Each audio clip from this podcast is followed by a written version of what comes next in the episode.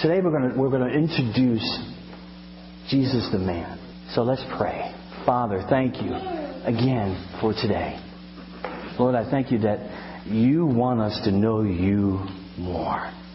That your invitation is to, to come into your presence, past all distractions, past all objects of worship, just to come into your presence. So thank you for that invitation today. Thank you that you're calling us, always calling us, and you call us by name. You call us unto yourself. So, Father, we thank you for that. So, Father, I ask that you would empty me of me. That you would come and speak your words, your heart, and your purposes, and everything that you have for us today. But please empty me of me.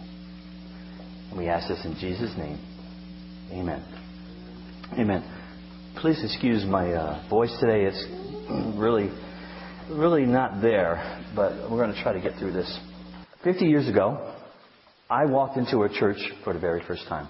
And I've shared parts of this story before. I had never been into a church before. Did not even know the, what the word church meant. Had no concept of it.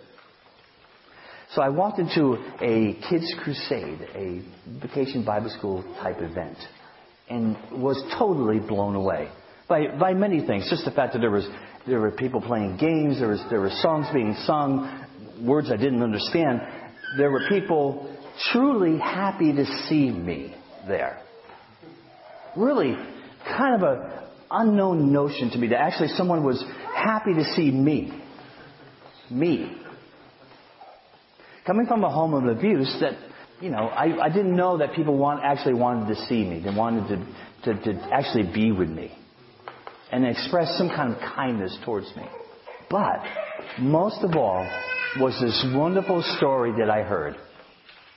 This wonderful story about a man who was God, who loved people so desperately, he came to die for them on a cross. Had no idea what a cross was. On a cross for their sins. Had no idea what sins was. But this story intrigues me. This story captivated me. It drew me in. This story captured my attention, and the heart of a man captured my heart. See, I didn't fall in love with a doctrine that day. I didn't fall in love with a set of rules. I fell in love with a person. This was a man who said he loved me. This man, Jesus. It totally changed my life. I fell in love with a man. As I grew, I understood began to understand what sin was and began to understand what the cross was and, and what my response to that cross should be. But right then, that night, I gave my heart to a man who loved me. It wasn't doctrine that saved me. It wasn't a rule that saved me. It was love that saved me. See, the incarnation is important. The incarnation, which means to take on flesh, is huge. This is a tremendous gift of love by Father God. See, I am so glad that John 3:16 does not say this. For God so loved the world that he sent a new doctrine. That he sent a new way for man to get themselves in line. Oh, I'm so glad it doesn't say that. For God so loved the world that he gave himself to us. Born in the flesh wrapped in humanity. God became man. He put on skin for us, flesh and blood for us. That story captivated my young heart, and it still does. When I get unsettled, when I get disturbed to a point where I don't know what is up or what is down, the thing that settles me the most is that Jesus loves me. This I know. what the Holy Bible tells me so. This is what I understand about the heart of Father God. The incarnation is this great demonstration of how far God will go to tell His people He loves them and to redeem them. So to understand the humanity of Jesus Christ, is huge. To understand his divinity is huge. We have to, these things have to be discovered and understand together. If you stress his humanity, you become a Jehovah Witness. If you stress his divinity, you become a Christian scientist. We need to understand them together because Christ is one person with two natures. He is one person with two na- uh, natures. It, this is called the hypostatic union. Okay, this is a theological term, but it's a beautiful term because it helps us try to understand these two natures. These two natures are complete, and they each have the capacity for experiences and actions and expressions. The two natures are united, but they, without mixing, without confusion, without separation or division. They are separate, yet they act as a unit in the one person of Jesus. Paul says, For in Christ lives all the fullness of God in a human body. Jesus is the most perfect human being that ever lived on this planet. He is what humanity is supposed to look like.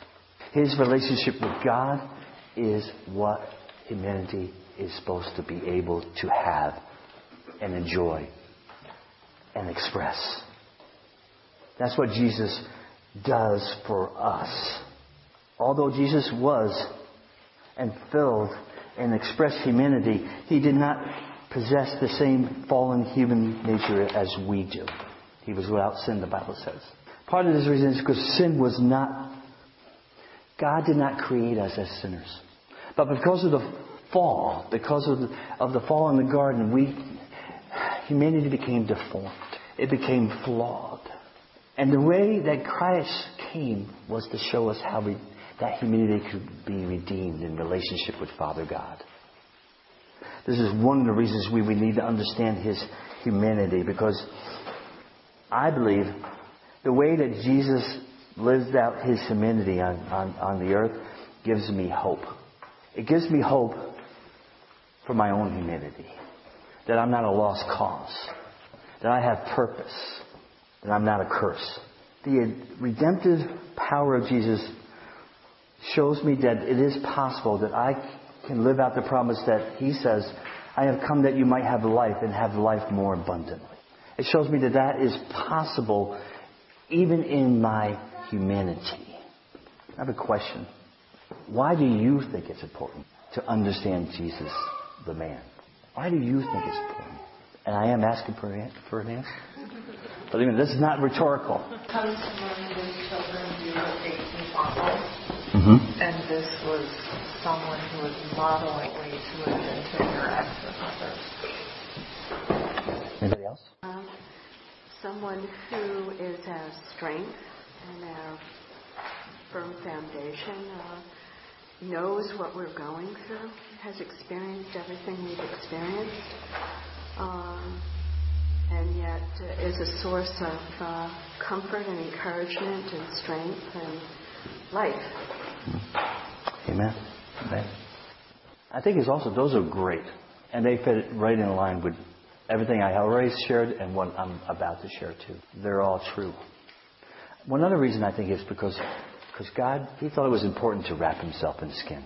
He chose to take His uncontainable nature and put it inside a human frame in flesh and blood. And as crazy as it sounds, that is the only way salvation could have worked. In John 14:6, it says this, I am the way, the truth, and the life, and no one comes to the Father except through me. So if Jesus is the way, if he is the truth, and he is life, shouldn't we pursue him with everything that we are? Let me ask you another question. Does Jesus have a personality? Does he? You do. I do. And we are made in His image, right? We are made in God's image. So we have a personality. And so does Jesus. Do we see that personality shown in the Gospels? It doesn't, it doesn't come out and say that Jesus was an extrovert. It doesn't come out and say that Jesus was the strong, silent type, but, but the stories of the gospel show oh, that Jesus lived life to the fullest. It shows his personality through his interactions with people throughout the stories of the gospel. This was a real man. This is a man who had a job. He knew what it was like to work. This is a man who traveled a lot. Jesus got around. This is a man who had friends. This is a man who had enemies. This is a man who got hungry, ate food. This is a man who sweated. This is a man who cried.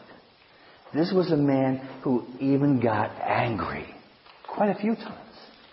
This is a man who was astonished. What manner of faith does this man have? He was astonished, the Bible says. You mean Jesus got surprised? Wait a minute, he's God. Remember those two natures? It says in Luke that he grew in wisdom and stature. Well, wait a minute. Jesus grew? Yeah, he did. Yeah, it says in John that he knew all things. The two natures is, is important, but understanding who this man is.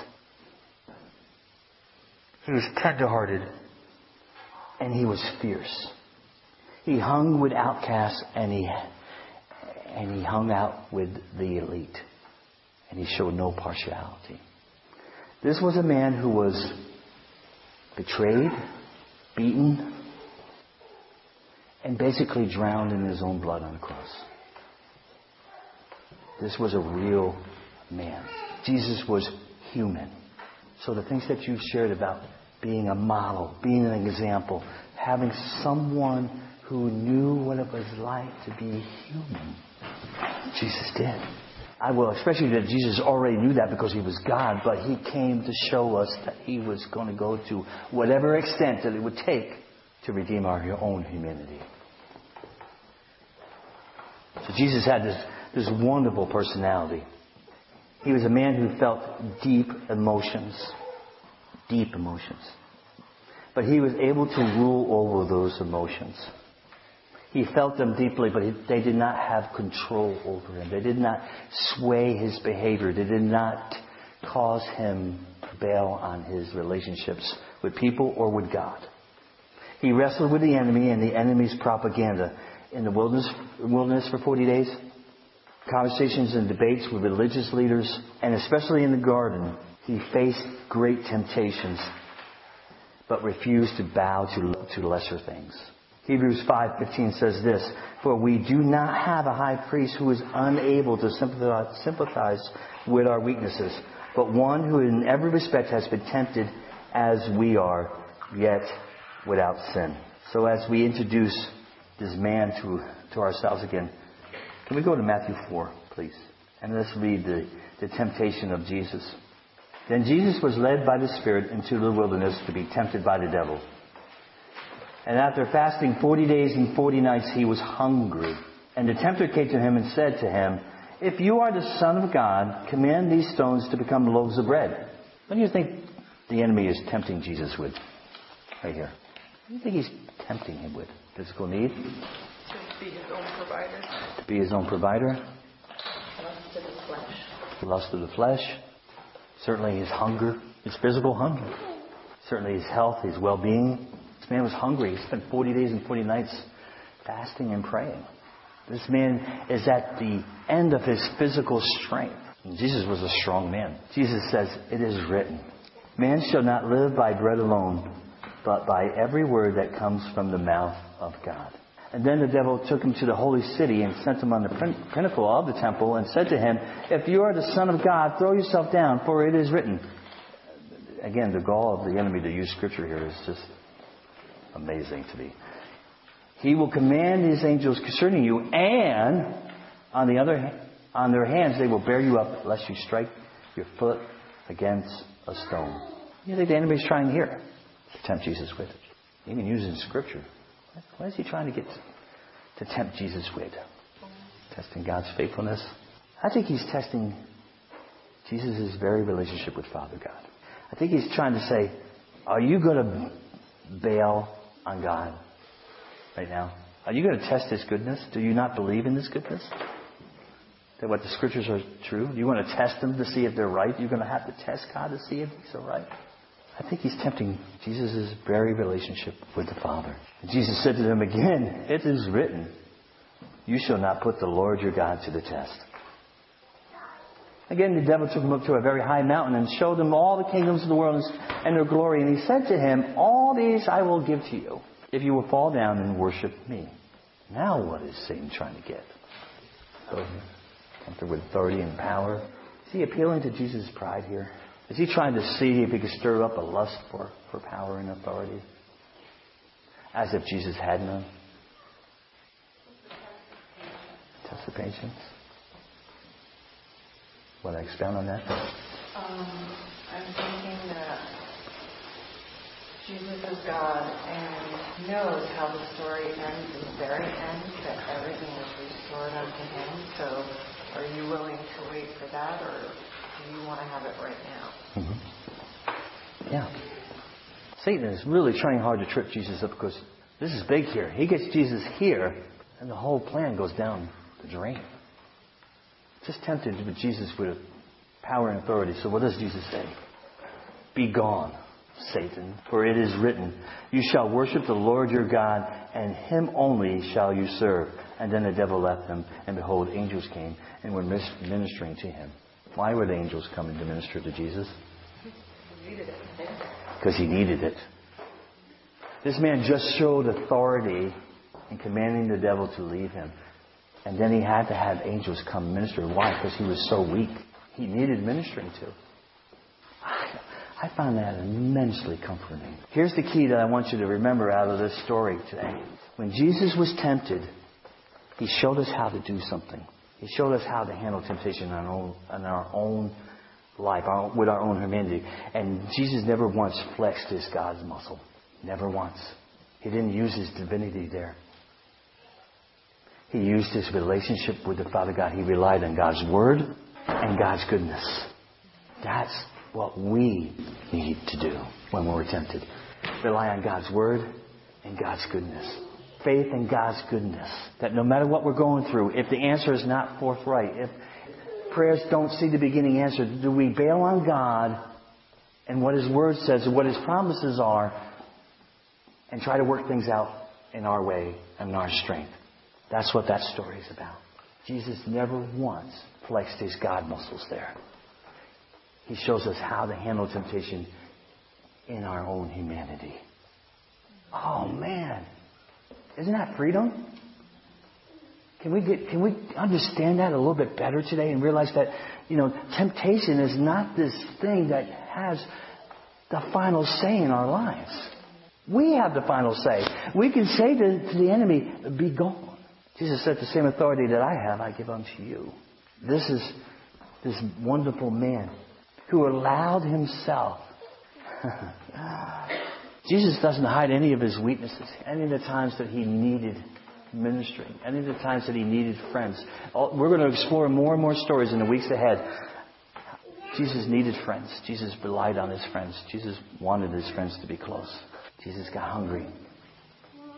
Jesus got mad. Remember, he was fierce. When he cleared out the temple, he was fierce. He wasn't just shooing people away. He made a weapon. This is the wonderful Messiah that we're going to discover more about.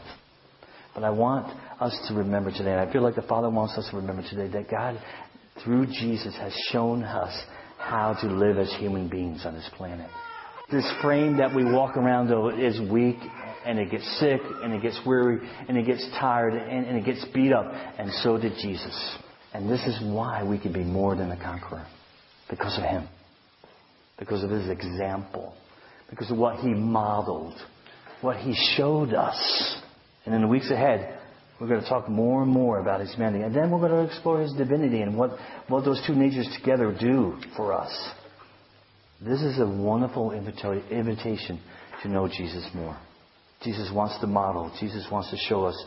Jesus wants to uh, for us to understand what He did, so that we know what to do. But this is more. It's more than that. It's more. It's inviting us into His presence. So because we know Him, because we we know Him deeper and more intimately, we'll know how to do those things. because we're so close to Him. His words are so close to our ears. We, and we become more childlike. Let's pray. Father, thank you for today. Thank you for expressing your love towards us. Thank you for wanting us to understand you more. So I pray for all of us, Father, as we as we leave today, we remember that we can face temptation the way that you faced it, with authority, with assurance, knowing who you are. We could trust in you. We could trust in your word. We can trust in your promises. And these are the things that we declare. That we trust in you. We trust in your word. We trust in your promises. Because you're a God who loves us desperately. And we thank you for this. And we give you all the glory in Jesus' name. Amen.